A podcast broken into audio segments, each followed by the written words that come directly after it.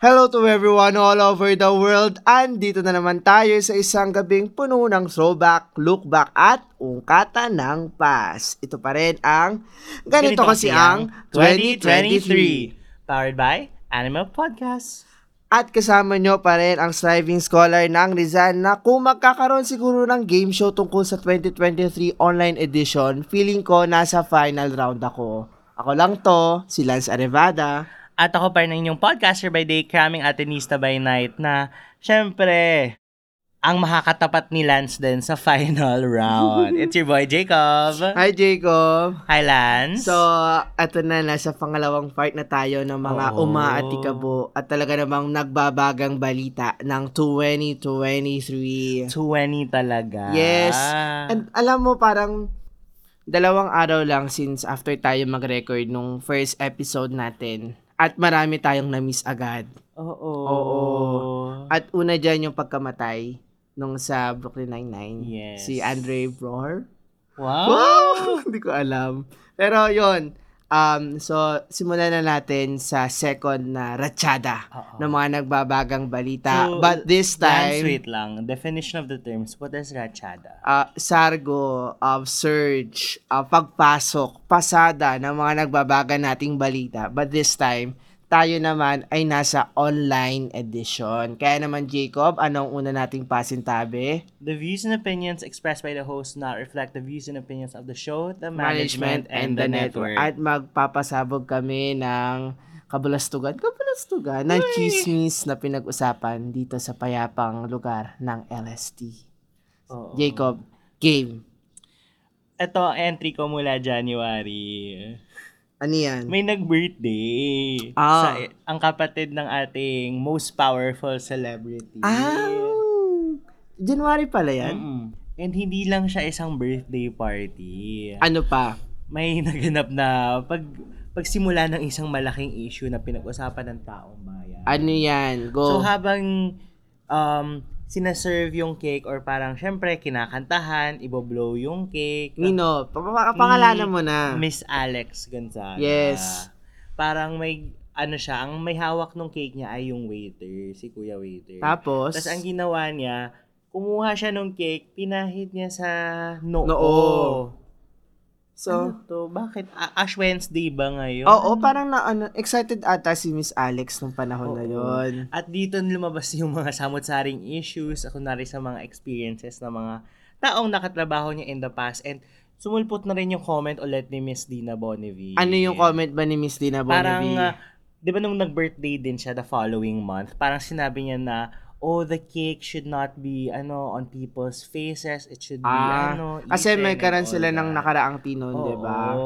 may may patsaka Oo. si Miss D dati Oo. and sinasabi ng mga tao na si Alex daw yon And parang kinonfirm niya din naman during uh, yung kanyang um, interview with Boy Abunda sa Fast Na si. Alex yon. Oo. Ah, ang, ang ang bag ko diyan ay nanay ko kasi avid ano nanonood din sa YouTube ni Alex, Alex. Gonzaga. Tapos nung nang, nangyari tong issue na to, napansin niya na hindi na umaabot ng million views yung vid si Alex Oh. by that time. Parang humina down So, talaga. naapektuhan talaga. Yes, naapektuhan. And kita mo naman, like, I don't, hindi na ako familiar sa YouTube na ngayon, but I think na even sa projects, ano na bang, No, ano I think Alex? naglaylo talaga Naglaylo siya. talaga. Kasi, di ba may nangyari din sa kanya recently na nakunan ulit siya. Yes. Kasi nag, um, nag-try sila ng IVF ni Mikey. Wow, updated oh, pa rin. updated. So, Hindi, pero ngayon niya lang shinare yun recently. so lesson learned, wag kang mamahid ng cake sa hindi mo kilala. Okay. Pero kung kilala mo naman, kasi ako, nung, I mean, nung, ano yun, Oo, medyo kinuwento mo yun last year. Kinuwento ko ba last year? Yung Christmas party nyo. Hindi, pero nung, I think this year, may pinahiran ako, kapatid ko ata. God. anyway, ano yung pangalawa mong ambag sa January? Ito, ang pangalawa ko ay ang pag... Siyempre, kung nandun yung isang kapatid, nandun din yung ate. Oh. Dahil nagkaroon ng 20th anniversary concert ang ating ultimate multimedia star. Ang most powerful celebrity. Miss Tony Gonzaga. Yes. Na, syempre, tinapatan din ng ating ah, dog show superstar. Yes, ang most si- powerful musical superstar. Yes, na si AC Yes. Soriano. Ano namang ganap na to? Tinapatan niya yung concert ni ni Tony at marami siyang paganap doon. Oo. Pero sabi daw may manikin daw sa concert ni Tony. Totoo ba yun, Jacob? Sabi-sabi, hindi ko lang naman po ma-confirm dahil wala po ako doon. At may pamigayan daw na free ticket pero hindi ko din po mapatunayan dahil wala din Oo. naman po ako doon. Kaya syempre, chinichismis lang namin to. Di naman namin sinasabi na Oo. totoong Kung nangyari. nabigyan sana ako, eh di baka may scoop ako. Yes. Pero kung wala, eh di wala. Nag-levitating kaya si Tony doon. Di ba na? Don't you know? ah, Alam ko ano- nag-ano siya. Um, may isang ano sila. Titanium? Hindi. Um, alam ko kumanta si Alex Roar? ng Horny. Ano horny? I'm horny, I'm horny, horny, horny. Ha? Di ba yung sa Going Bulilit? Ang corny. Hindi, Ang corny, yun yung corny, origin corny. nun. Ah, okay. So, yun. Um, ako naman na next, so for Yes, February. it's February. So, tingin ko may isa kang na-miss ng January. Ano? Like, pagpasok agad ng taon. And I quote, Sa pagbasa mula sa sulat ni Santa Donalyn, bakit may sad dahil back to work na? Di ba dapat masaya ka kasi may chance ka na pagandahin ang buhay mo at ng pamilya? So, ah, maraming... In fairness Oo. kay Donnelly, ang daming entry this year. Yes, ah. ayun nung una niyang sabak nung ah, January 2023 na maraming um, nag-question sa ganun na parang ah yun nga, bakit parang sad? Parang maraming um ah, malungkot, na malungkot. babalik na. Oo, syempre yung reactions ng netizens natin. Pero ito ang i-highlight natin sa buwan ng Pebrero. And I quote, Pagbasa mula sa Kabanata 2, verso 3, tungkol sa pagbubuntis. Mami, isipin mo na lang, binuntis ka. Sobrang ganda mo siguro. Ako walang bumubuntis. Para talo mo ko sa ganda. Huwag ka na ba insecure dyan ha? I'm sure maganda ka. Smile ka na. Yee! So, Patingin nga niya. ito yung comment ni um, Donalyn Bartolome sa isang fan na nag ano kasi sa kanya ng grabe sobrang ganda po, nakaka-insecure po talaga. So dahil nga sa mula nung una na parang controversial tong out of touch dun sa going back to work. Tapos ngayon, parang out of touch din yung tingin ng netizens. Dun sa tingin niya na mas maganda talaga pag binuntis. Ah, syempre, ang, ang reaction ng mga netizen natin, parang pwede namang sabihin na lang na daw na being a mother is one of the most beautiful things in the world. Yeah. Na parang maganda ka. Hindi yung kailangan mong pang pasikot-sikutin na parang ganun. binuntis ka. At ito pa nga daw, kukuranahan. At saka meron pa siyang hindi, siya nga hindi binubuntis. Oo. so, ang ano ay, may bago na daw um, pa, ah, titulo si Donalyn. Ano? Patron, patron saint ng toxic positivity. so yun, medyo marami siyang naging entry. And bukod pa syempre yung I think last year to, yun sa ah, pagkakaroon niya ng birthday party na parang ta- Last year ba theme. yun? I think Ah, last year to, yung parang birthday party niya. Tapos may, may issue din siya before na parang nagkaroon naman na parang um, children's party. tsaka di ba yung nagpabayad siya? Ano pa bayad? Yung nagpabayad siya para sa birthday party niya. Parang, May ganun ba? ata. Ang alam ko yung parang nag-photoshoot siya na parang siyang baby. Na parang syempre, Ay, oo, ayun nag parang nasa sexualize yung mga mga child. So may mga ganun din na aspect. At eto pa, alam mo ba ang salitang, eto parang pwede to fourth of the year. Ano? Subunit. Yan. So, syempre, um, bilang isang batikang broad, abi mo batikang, but kung ikaw ay broadcaster at ikaw ay nasa TV, syempre, um, dapat marunong ka mag-pronounce ng mga sasabihin mo. Oo. Dahil kung magkamali ka man o magkaroon ka ng katanghang ginawa, mat- matagal na yan magmamarka sa ating Oo. industriya. At ito nga ay ang lesson na natutunan ni Diane Medina sa isang news... Hindi yan Medina yung asawa ni ano, di ba, nung kapatid ni Raver. Sino yun? si... June. Ah, oo, sila sila. So, ito ay sa isang programa ng PTV, PTV4. Oh. PTV, tinan mo, edi mali na naman ako, edi magmamarka na naman ako, Emmy. So, um, ina-announce niya sa kanyang balita, yung pagkakaroon kasi ng Japanese debut ng isang subunit ng Twice, si Sana, Mina at Momo. Pero imbis na subunit, yung kanyang nasabi, ang nasabi niya ay subunit. So, syempre, ang mga K-pop fans for the React at for the Dog Show. Kaya naman, napagpiestahan si Ate mo Dayan at malalaman natin later on na hindi pa ito yung pinakahuli niyang insidente ng um, mistranslation sa um, K-pop industry. Ah. Daming naganap. Oo. Oo. Oh, ikaw naman At sa ito naman March. for March. Eto, isa sa mga biggest scoops na ikaw, pati ikaw na bother ka. Ano yan? Napascoop ni Chow Chua. About Santo. Yung dun sa big news daw na lalabas. Na, and I quote, hahanapin ko ang quote, teka nga muna. Oo. Yeah, At ang kanyang quote ay, pwede niyo pong paigdiin na lang po ito. Thank you po. Anong Anong quote quote? yan? I just heard that in the next few days, a big news will break that would be massive. At nagbago pa siya ng profile pic. Oo nga eh. Parang alam kong bilang public historian, Oo. ma- parang naging public marites siya sa pagkakataong ito. Ano ba yung naging profile pic niya, Jacob? ang picture niya ay isang picture niya kasama ang dating First Lady Imelda Marcos at kalahati lang yung Yes. mukha. So parang ito ay nagkaroon ng spekulasyon na parating na Oo. ang oras niya. Pero tingnan nyo, patapos naman 2023, siya. buhay pa. Buhay Oo. pa, hindi pa nakukulong. So, anuhin natin, um, ano po nangyari? Oo. Pero alam ko nagkaroon siya ng ano niyan. Sakit? Hindi, hindi, hindi. Nang parang, um, what should I say, parang palusot. May nangyari nung panahon na yan na March na sinabi niyang ayun yung big news. Nakalimutan ko na lang kung ano yung palusot ng big news na yon. Hmm. Then, At ang pangalawang chika ko naman ay tungkol sa Pick Up Coffee. oh, bakit ano meron sa pick up? Nagkaroon sila ng issue kasi may ano na may umu-order daw ng walang ice. Oh, Tapos nagugulat sila na pagdating, hindi naman lang umabot sa kalahati or at least kalahati lang yung nilalagay. oo. So, ano bang size nung kape? So, ito yung parang 22 ounce nila, yung pinakamalaki Mm-mm. nila. And ito yung quote. Why naman ganon pick up coffee? Nag-order kami ng no ice na drinks para sa condo na lang lalagyan para di ma-water down kapag dineliver. Tama naman, may point. Tama naman. Kasi yung iba nagtutubig na. Pero kasi 'di ba, may ratio daw 'yan talaga Oo. pag sa kape. Pag no ice, kalahati talaga. So, half your ice drinks are ice lang ang laman. Di man na umabot ng 3-fourths. Tapos, etong same user na to, oh. pumunta siya ng Starbucks Oh. para umorder. Oh, tas no ice. Para daw no ice, para itetest niya kasi gusto niya malaman kung sa Starbucks ba pag no ice, puno o kalahati Oh, lang. anong sagap diyan? Puno ang binigay sa kanya. Baka naman kasi um, Kasi nagti-TikTok siya. Oh, tsaka natunugan siguro yan ng mga Oo. ano, ng mga Ay, shop. eto ang naghahanap ng ice. Pero kasi, ang depensa din ng ibang mga barista is may mga ratios din talaga Oo. yan. Ikaw, uh, if kunwari umorder ka na no ice, Jacob, okay lang sa'yo, tas ganun yung ibibigay ng pick up. Siguro, ibahin nyo na lang yung lalagyan kasi parang ma- ma- mapapansin mo talaga yung iba sa ratio nung lal- Ay, ang hindi, ano. kunwari large, tas malamang ganun kaunti ilalagay.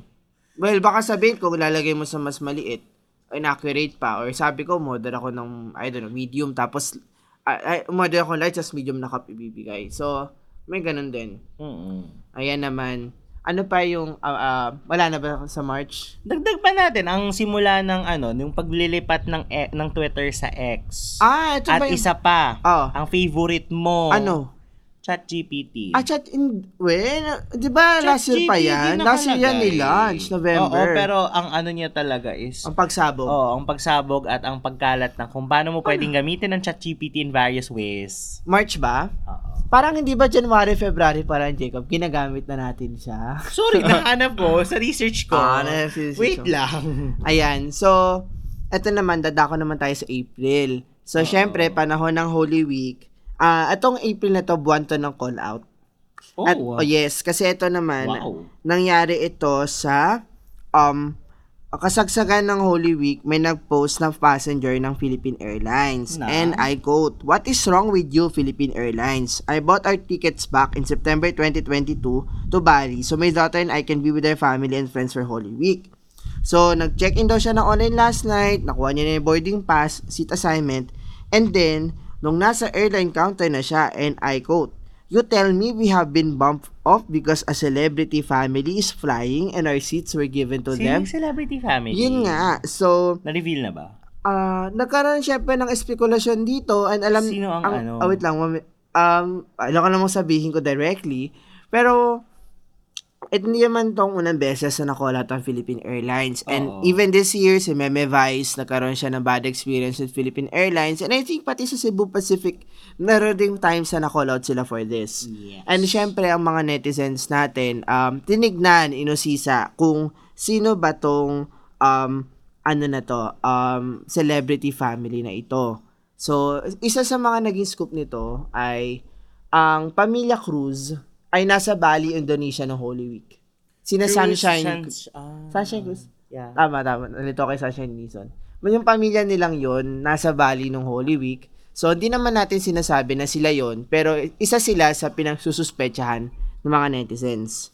At ito pa yung mga, um, ano nito, um, comments ng netizens. Nasa Pilipinas kasi tayo where only the famous and rich people get the highest priority. Mindset ng mga business, sila-sila na lang umaangat. Kasi nga, sinasabi nila na sometimes, um, yun nga, may, di, minsan daw talaga, ganun din daw yung nagiging choice. So, ikaw ba, kung nagkaroon ka ng flight, tas binump off ng isang VIP, papayag ka? Depende sa privileges. Paano Kasi depende? sometimes, okay, na-experience ko na rin talaga yung ma-overbook. And yung kapalit niya talaga is um, an overnight stay sa hotel, um, round-trip ticket, Mm. and then you get to have a round-trip ticket of your choice, and then allowance. Oh, at least, may Oo. ganun na, But the ano. compensation's okay if you are not in a rush. Pero for example, you are there kasi you're chasing something. kunwari, talaga. May hinahabol ka family talaga event. din. Oo. Oy, booking. Like for example, graduation or something like that. Graduation ng anak mo or whatever. Um, I wouldn't. Mm. Pero if you're just there for vacation and adjustable naman or flexible yung mga dates mo, why not? Yes. At ito naman ang ikalawa. Ito isa sa mga I think famous campaigns ng 2023 ay yung wag, mag-SIM reg para hindi ma-SIM dead sa SIM registration. So, ito ay scoop na nitong April kasi, ito ay ah, mula to sa ay sa site ko dito kilala ko tong um, a journalist from CNN si Jello Mantaring. Hello po. So, yun, um, nagpalabas ng emergency alert ang Globe Mm. Na yun nga, um, nag-remind sa mga users nila na mag-register na bago yung deadline, first deadline ng SIM registration noong April 26 or else ma-deactivate yung SIM. So, ito kasing emergency alert na to, usual natin siyang nakikita sa mga um, typhoons, earthquakes, ganon. So, alam ko maraming irritable dito. Sa iba, nakaka-receive ka ng ganon, be? Oh, yeah, I did. Parang ano yung tunog niya? Pag, Para na- talaga siya yung pag bumabagyo, pag ano, talagang hindi mo siya mas snooze. Talagang Mm. mararamdaman mo yung pag-vibrate niya. Sa akin kasi sa Samsung, hindi masyado siyang ano, wala masyado lumalabas o nakakarating sa akin. O kaya, text lang na NDRRMC. Para siyang, mm, Wala, mm, Amber Alert ata sa US to. So, yun.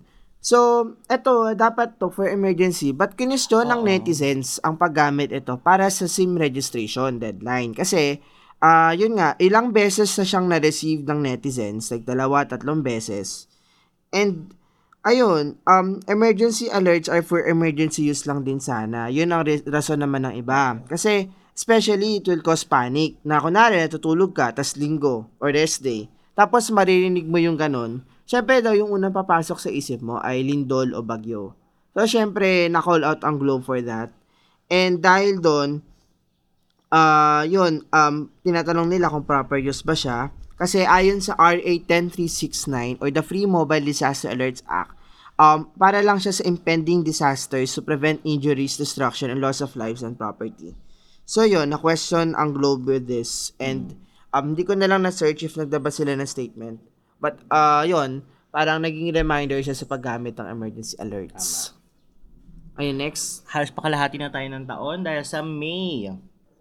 Ito na ang saga tungkol sa kay Moira, kay Jason Marvin, sa kapatid nito at sa lahat ng mga taong involved. Hmm, ano meron Dahil dyan? back, eh, dahil di ba nga last year naghiwalay na nga si Moira at si Jason. Yes. And this year, May this year, nagkaroon ng song si Jason na ginamit niya pa ang wedding video nila. Anong kanta ito at ano ba siya? Ang um, title ng kanta song? ay Ikaw Pa Rin. Ah, so, bakit?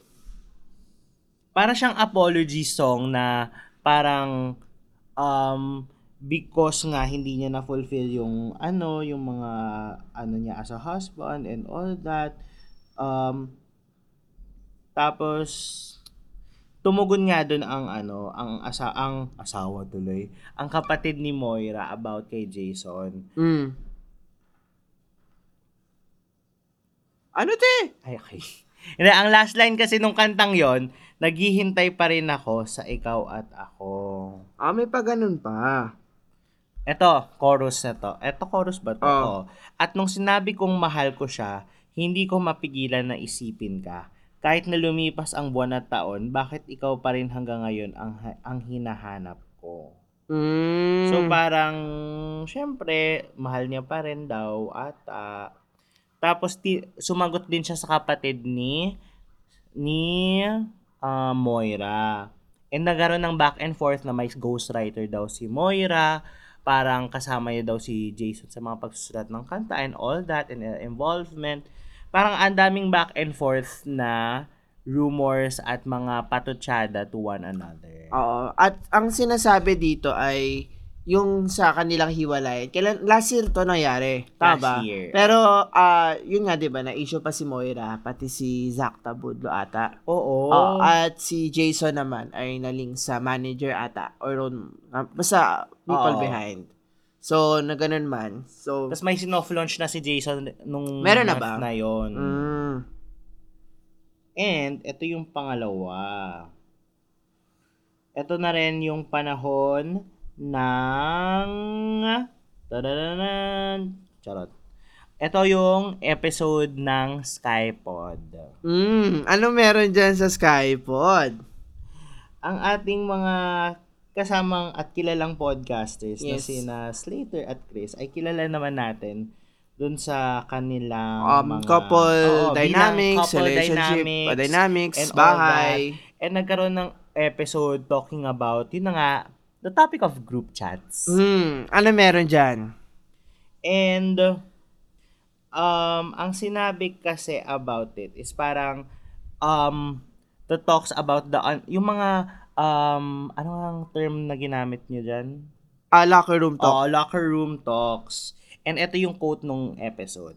It's just a fact of life that there are many other women more attractive than you or just as, attract- as just as attractive as you. Yung mga groups na nagsasend ng photos of girls and fantasizing over it, it's normal. It's very, very normal. We have a lot of chat groups with friends not necessarily dedicated to that. But, but time to time, for example, you have a group of 10 friends. Merong dalawa o tatlo na mahilig mag-send ng mga ganyan. May comments pa. Siyempre, ikaw, as part of that group, sakyan mo na lang. Wala naman, hindi mo naman gusto talaga. Mm. Mhm. Mhm.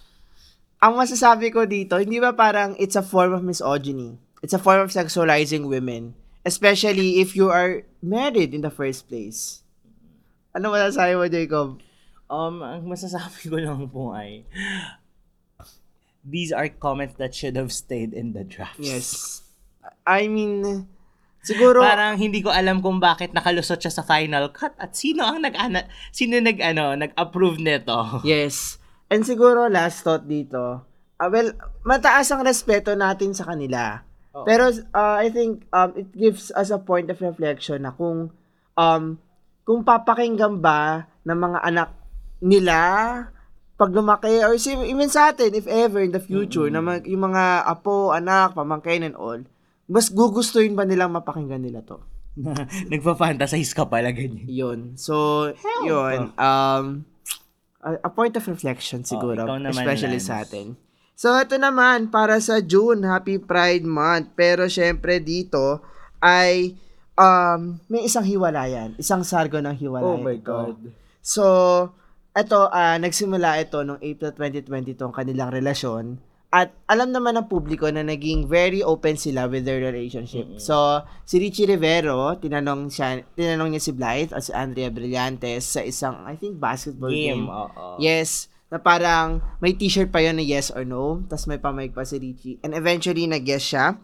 And then, alam natin, um, March 2023, nagkaroon ng proposal si ah, Richie Rivero kay Andrea Brillante sa concert ng Blackpink. No, si Andrea yung nag-propose. Ay, oh.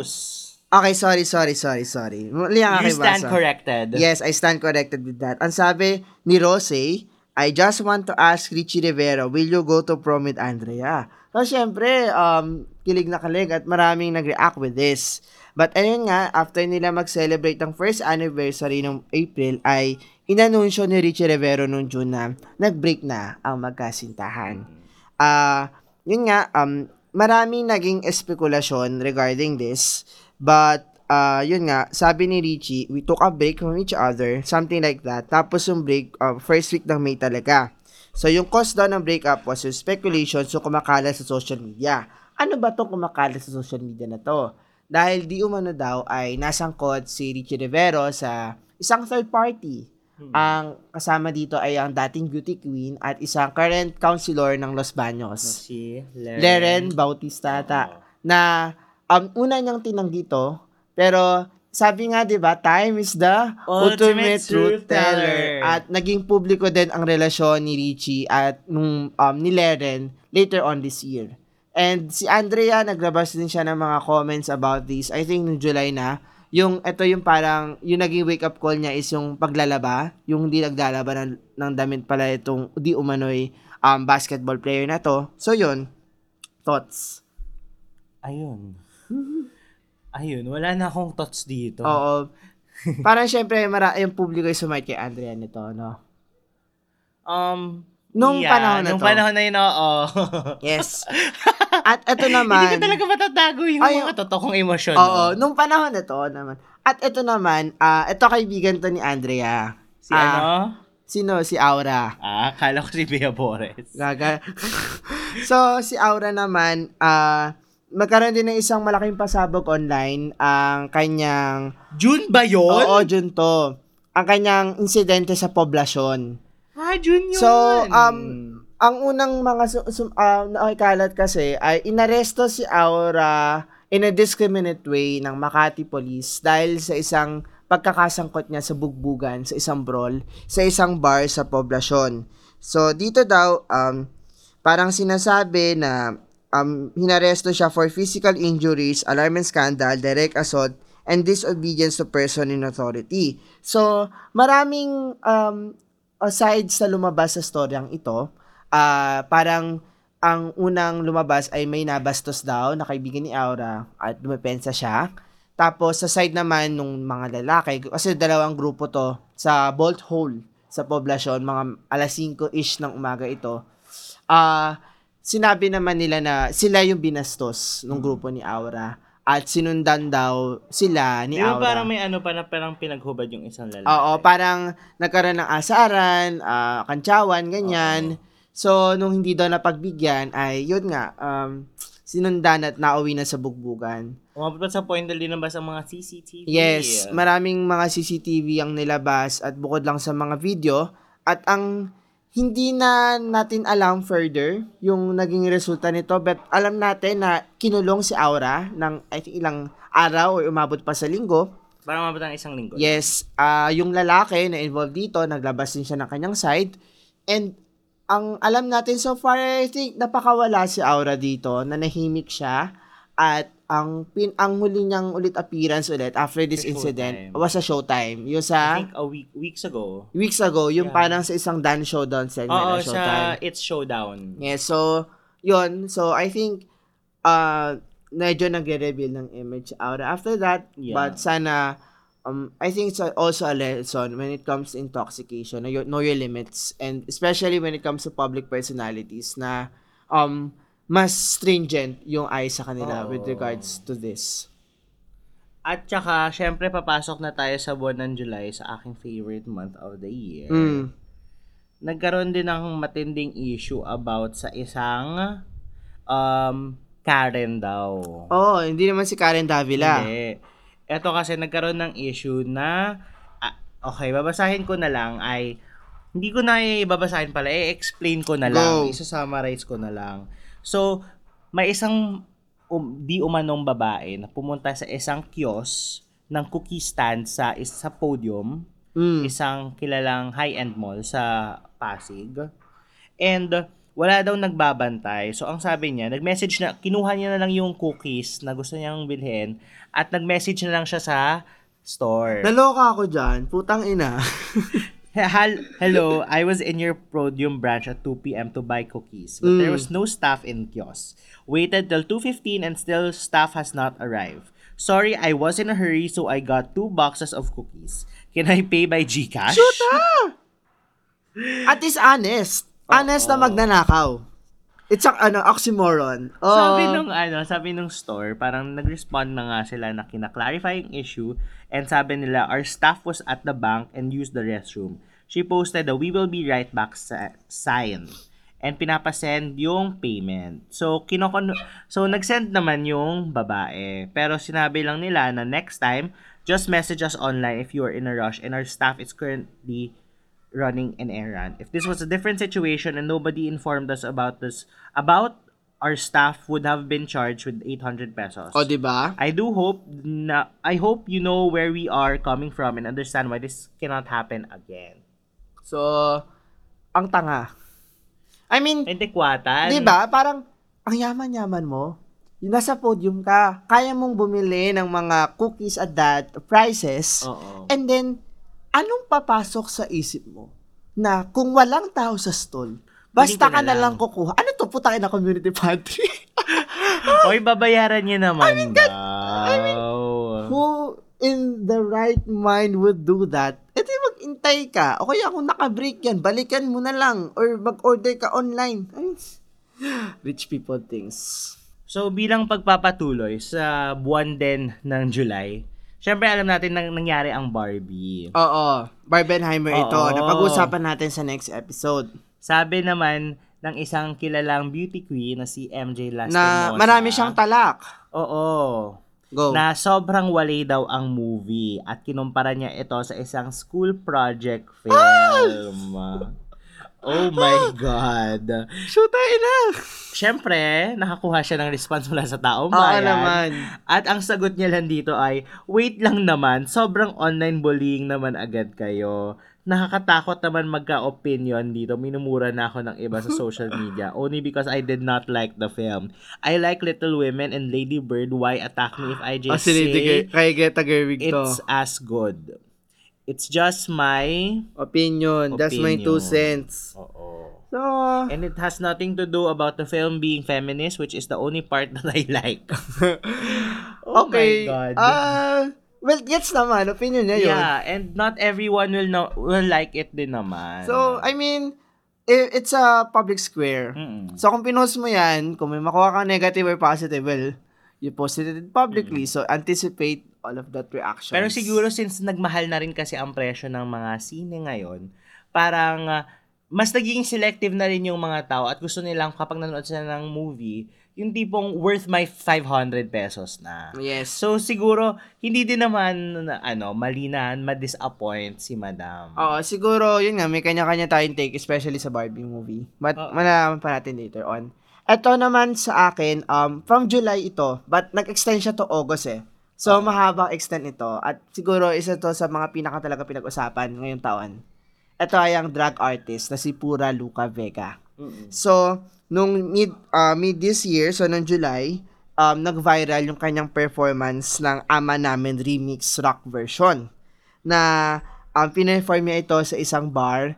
Tapos, yun nga, um, maraming controversy dito. Especially na Christian population like the Philippines. Ano yung reaction mo nung una, Jacob? Um, kaya nga, ang wala ako actually unang reaction. Ang unang reaction ko itanongin si Thomas ng kanyang reaction. Yes, dahil siya ang aming santo, and maraming naka-feel na na-disrespect ang Panginoon, syempre, especially with the Lord's Prayer. Ikaw ba, Lance? Ah, mo? basta ay magbabalita ako. I mean, ang sa kanya naman daw kasi, it's a notion of praise and worship and not an act of blasphemy. So, ah, para sa akin, di na lang ako maglalabas ng sarili kong take kasi it's religion. Medyo baka maraming makabangga or syempre, iba-iba tayo ng paniniwala at opinion when it comes to this. Tapos, ah yun. So, dahil John, maraming kun- kumondena sa kanyang performance sa mga Christian church religious leaders, mga senado, at ito na nga yung nangyari. Ah, nagkaroon ng, kung si Taylor Swift ay may ah person, ah so kung si Taylor Swift ay may Eras Tour, Oo. so si PLV naman ang nagkaroon ng persona non grata tour. Oh my God. So dahil sa kanyang ginawa or nag-viral ay na persona non grata siya sa 70 na local government units at iisa-isahin natin ito sa Florida Blanca, sa General Santos, sa Toboso, sa Ma- Manila, Bukidnon. Laguna, Cagayan de Oro, Nueva Ecija, Cebu City, Dinagat Islands, Occidental Mindoro, Lucena City, Bohol, Mandaue City, Palawan, Oriental Mindoro at Apalit, Pampanga. oh my God. So, hindi ko alam yung pagka-OA din minsan nitong mga LGU na ito. ang tanong ko lang, anong ibig sabihin pag pinersona ng Um, ganito? pag sinabi kasi nating persona non grata, sinasabi na um, ikaw ay undesired na individual. so makakatapa ka pa naman. Yes, na parang undesired individual ka sa isang lugar, eh hindi nito ibig sabihin na, ano nga, na bawal ka nang makapasok. Sa, Try nga natin ano yan. na to. Binangonan pa kay persona non grata nga sila sa Shoot Arevada. ang ina mo. So, yun. Um, Siyempre, um, nag-fight back dito yung mga members natin sa LGBTQIA plus community na siyempre, um, parang masyado ng to an extent, bakit ganun to ka OA for a performance like that? But yun nga, we have to consider the fact that this is religion. And yun, maraming OA dito. At marami rin mga hypocrite with this. And yun nga, ang, pet- ang sabi ng CBCP dito, Catholic Bishops Conference, ay it borders profanity and yun nga, religious symbols and imagery are not for entertainment purposes. Pero, sabi naman ni Archbishop Sok, Sok Villegas, anong bang mas blasphemous? Etong performance na to? O di ba blasphemous din yung patayan na nangyari in the last six years na hinayaan lang natin mangyari. So, nagkaroon ng ganun thought. And, Bakit hindi pwedeng both? I mean, both. Pero parang sinabi nila na, eto, ang alakas mo kumunde na dito, pero ikaw din naman nag-enable dun sa isang Mm. presidente na pumatay ng libo-libong individual. Tama. Yun nga. And, malalaman pa natin later on yung ibang update with that, but eto yung ikalawa ko for August. So, Jacob, may Ano? tanong ako sa'yo.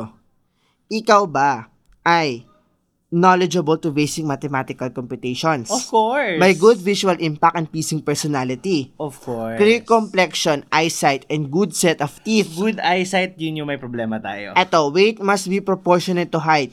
Bakit At definitely ganyan? love dealing with all types of people. I love dealing with all types of people. Pwede. Dahil ika, dahil kung meron ka nang hinahanap nila, pwede ka nang mag-apply sa potato corner. So, yun. ah Ang taas naman po ng standards natin. oo, maraming criteria ang nilabas ng isang branch ng potato corner. At tinawag na parang Miss Potato Corner ito. Kasi parang for a job na it involves you, magpiprito ka ng french fries, mag-inventory, mag-stock, tapos ah, magbabayad ka and all. Parang masyado siyang stringent, Oo. masyado siyang maigpit. Okay lang. Okay lang, go lang. Masyado siyang maigpit. And yun, parang sinabi nila na nap- napakataas daw ng standards when it comes to this. But sa mga public officials, mga hindi nga graduate yan o wala ngang peke nga diploma tapos pinapalagpas. So, yun. Eh, na dog show sila. Dahil dyan, Lance, pwede ka na mag-apply sa potato corner. I don't know, parang wala ko nung dealing with all types of people. Or, yun.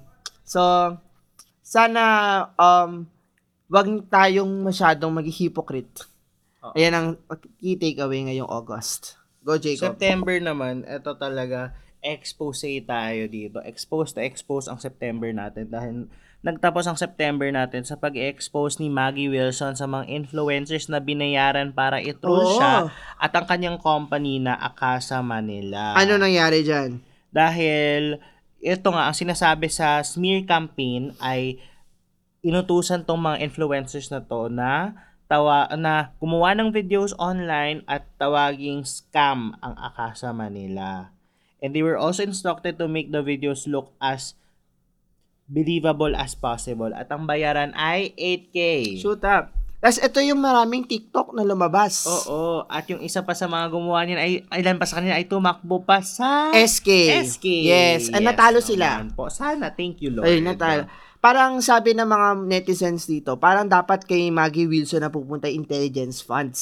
Oo. Oo, kasi ang dami niyang na-expose with that, na parang there's this systematic network talaga sa social media, especially on TikTok, na bayaran ka lang, parehas yung script, but iba-iba yung video.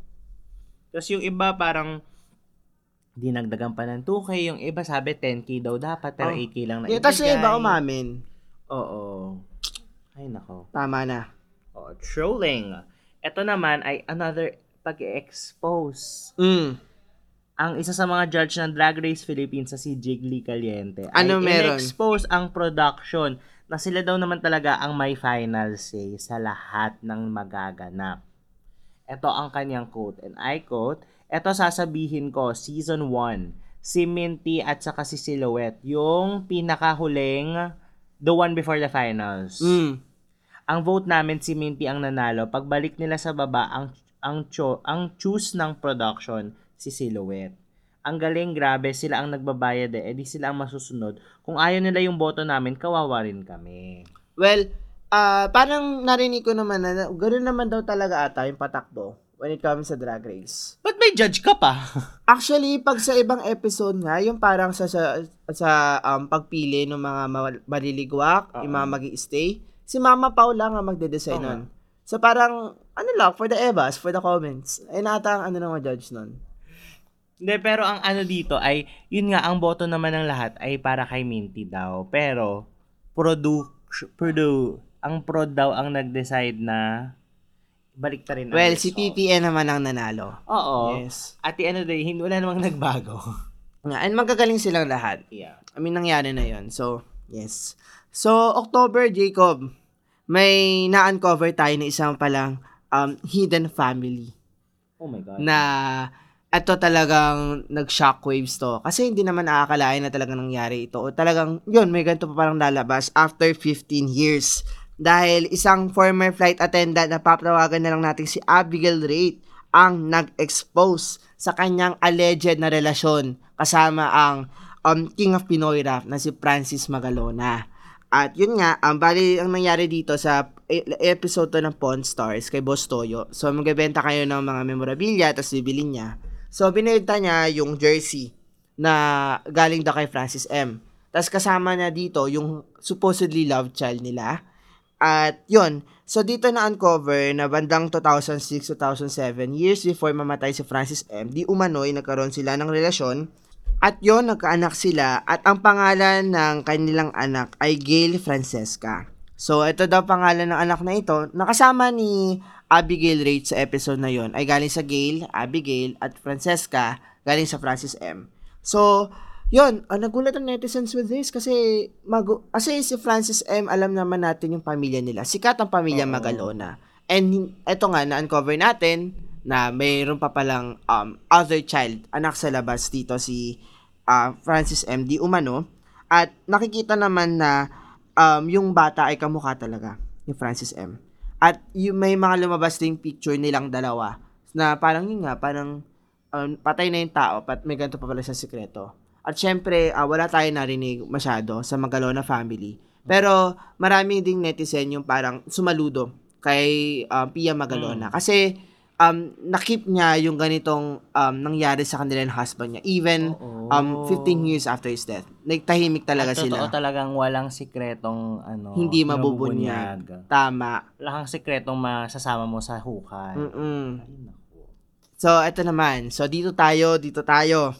Etong si Jacob na to, sabi niya, lilipat lang daw siya ng church. Hindi naman daw siya mawawala kay Lord.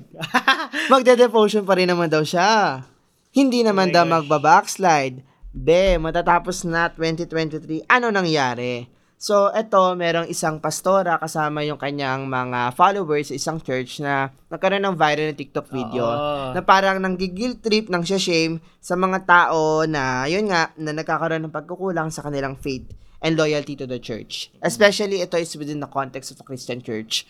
So, yun, parang parang masyadong naging judgmental at nanggigil trip ang basa ng mga ah, yun nga ng mga netizens natin dito at nalaman din natin na may mga lumabas din na mga netizens na galing sila doon sa church nung pastorang ito at ah, nag-share sila ng mga hindi nila magagandang karanasan. So, ah ito na naman tayo sa isang episode ng hypocrisy when it comes especially to religion and all. Kasi ang hirap din naman na masyado kang magiging judgmental But yun nga, uh, magpipreach ka ng word ni Lord. But ganito yung ginagawa mo. Ay. Hi. At saka November naman, eto mga pagbabalik tanaw sa mga nangyari in the past. Kasi alam naman natin na supposedly magkakaroon ng season 2 ang gaya sa pelikula at biglang hindi na lang natuloy. Oy! Oy! Oy! Go. At hindi siya natuloy a few days before the supposed shoot. Bakit? Dahil ayon sa mga ulat na hindi natuloy ito dahil sa isang aktor nito, dahil sa main actor nito. And syempre nagkakaroon ng throwback dun sa what could have been Mm. na yung success dapat ng show na sana ay napagpatuloy. Um, nagkaroon ng mga post ang mga tao about yung mga supposed cast na dapat kasama dun sa uh, series. Mm. Yung mga nagpo-post na ng mga what could have been, yung mga nangyari Oo. in the pre-prod process. Oo, at ito yung mga dati nating guest. Parang Yes. love team dito, si Fee Dapat Palmos. si Fee, tsaka si, si Carl, Carl, Bautista. and then si Fons, tsaka si, Si Fons! Boy. And Pons then, na crush si Cara David. oo. And, na, may statement dito si Fina, let's just say we thought we were all on the same page, had each other's back, and supported each other. But most of us thought wrong. Some people are really not as they seem. Well, Sabi Ah. naman ni Pau Pangs, Girl, what could have happened was I would have been miserable working with you because you backstabbed the shit out of everyone, including your partner. So goodbye, welcome to my TED Talk. Char, back to the words. And grateful to have left TYL. so wala naman ditong ah, pinarating si si Paulo kung sino yung pinapatungkulan niya. But Pero the one who Oo. started the thre- thread kasi talaga was Fee. yes, so hindi natin alam yung kwento behind that. Pero yun, baka hindi na to talaga magiging gaya na lang sa pelikula. Yeah. Yeah. At ito ang pinakahuli for this month. According sa isang uh, um, creative, nag-tweet siya ng nakaka-offend yung pinag-shoot ka ng pagkadami-daming artista, 8K lang palang ibibigay sa'yo. Kulang pa yung pambayad sa assistance ko. This really shows kung gaano kababa ang tingin nyo at re- respeto nyo sa creatives. Mm. So, sabi ng mga tao, tiningnan nila kung ano yung mga nangyari, kung sino yung mga nagkaroon ng party recently and all that. May mga taong nagsasabing, ito ba ang nakaraang ball ng ABS? Ano bang meron? Ah, na underpaid siya? Underpaid siya, 8K lang, pero syempre, ang baba ng 8K, ang dami-daming artista ang pag, um, pag isushoot mo, tapos may assistance ka pa and all that. Mm. So, yon So, maraming, ah, nag-isa sa mga nag-viral tong ABS-CBN ball na ito. Pero, hindi na lang natin na-speculate yung iba pang nangyari doon. Oo. Oo, dahil may blind item pa may yun. blind item pa si OG Diaz noon. So, tingnan nyo na lang sa Twitter at Facebook. At ito na nga, sa buwan na itong Disyembre, so nire-record namin to as of December 14. Alam namin, marami pang sasabog dyan. Pero, um, isa sa mga current na ganap ngayon ay yung sa coffee shop. Ang coffee shop? Sa Bacolod. Ah, yun. Oo, parang ang nangyari dito ay ah, may mga grupo ng estudyante na bumili lang ata ng isa o dalawang kape. Tapos parang isang barkada sila na nag-occupy dong buong shop. But ah, yun nga, dahil masyadong nakaka-disturb na and parang yun nga, um, marespeto silang pinaalis ng customer nun. Ay, ng customer. Nung- nung staff. Mm-mm. At ang ginawa daw ng mga estudyanteng ito ay parang binom down ng bad reviews itong coffee shop na to. So, yun, na- na-open na naman ulit yung discourse within um, sa Twitter and Facebook with regards nga dun sa dapat bang tumambay sa coffee shop. Dahil meron ding um, isang user sa Facebook na parang nagsabi na parang masyado na nga dumami, dapat naman hindi ganito para saksakan din all, like unfair daw. So may ganon. But ito nga, ang ang i-highlight natin dito ay ang masasabi nating pambansang biyanan. Oh my. Yes. Dahil ah, maraming kumakalat ngayon tungkol sa hiwalayan daw di umano ni Sara Labati at ni Richard Gutierrez. So muli na namang nasa spotlight ang kang nanay ng Gutierrez family na si Madam Annabel Rama. Dahil ah mayroong mga parinigan na nangyari online na nag-speculate nga na parang pinag well, di naman natin sabi pinagmumukhang masama, but nag-hint doon sa nangyayaring hiwalayan. Ah, ayun, ki- kinonfirm din ni Annabel Rama na si Richard daw ay nasa poder niya ngayon. At may isang cryptic post na lumabas ilang araw lang nakakaraan. Ang sabi ay, Devil Woman, makamandag, manipulative, best liar. Please watch Gone Girl sa Netflix. Makita nyo ang leading lady ni Ben Affleck. I watch it three times. Hulaan nyo kung sinong tinutukoy kong babae na Devil Woman. At ito ay kanyang pinost matapos din magkaroon din ng cryptic post ang tatay ni Sara Labati. And I quote, Enjoying every moment with family. The convoy keeps going and don't mind dogs barking. Oh so, God. na ganun, may parang ganung patutsadahan na nagaganap. At yon um, hindi pa natin alam talaga completely kung anong nangyari sa relasyon nilang dalawa. And hindi rin natin alam kung ano pa yung mga ilalabas na pahayag ni Madam Annabel Rama. But I think, katulad ng sinasabi namin dito, time is the ultimate truth, Truth teller. At yon, ah, bilang panghuli sa buwan ng Disyembre, Ah, nakadalawa ka na. ato na, ano, last na to. Alam mo naman. Dahil ito ay ongoing as of today. Ano? At alam naman na ah, alam naman natin na pinag-uusapan na talaga ito ah, nit, ah, nitong pang mga nakaraang linggo. Ito ay ang 8th Asia Artist Awards Oh, wow. na ginaganap ngayon sa Philippine Arena sa Bulacan.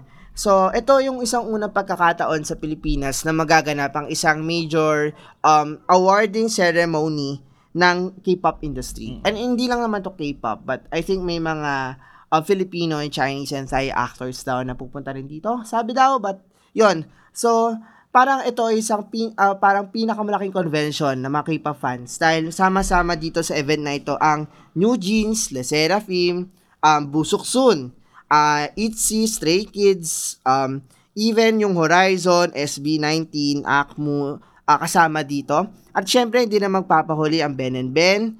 At meron din tayong mga K-drama actors and actresses na nandito. Gaya ni Kim Son-ho, An Yosop, Kim Sejong, Amon Gayang. At syempre, ato, interesting ito dahil nandito din ang ating pambansang kamsami na si Melay Cantiveros Francisco at, ano ang?